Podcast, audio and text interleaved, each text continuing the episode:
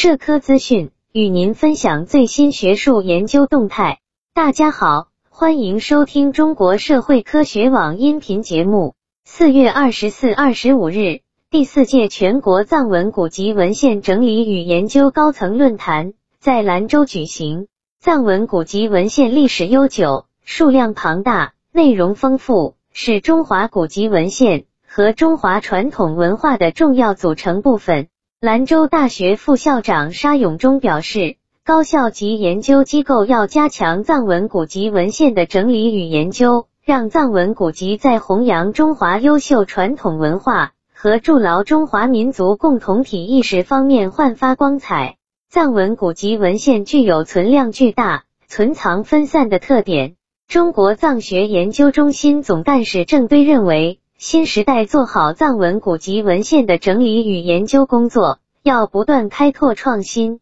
要依托展览、媒体及数字化技术等展现形式，把藏文古籍资源转化为当代文化精品，推动藏文古籍文献资源的宣传、开发与利用，让藏文古籍真正火起来。藏文古籍数字化是大势所趋。中国藏学研究中心图书馆馆长桑丁才仁表示，全国部分高校图书馆已启动相关数字化项目，但各地古籍数字化建设缺乏统一标准和规范，存在古籍资源接续性、共享性不足等问题。目前，国内各机构的藏文古籍数字化建设，大部分处于古籍存储介质转换阶段。中国藏学研究中心图书馆副研究馆员周卫红谈到，藏文古籍数字化是一项保护和弘扬藏族文化遗产、具有公益性的工作，可借鉴国内外相关项目经验，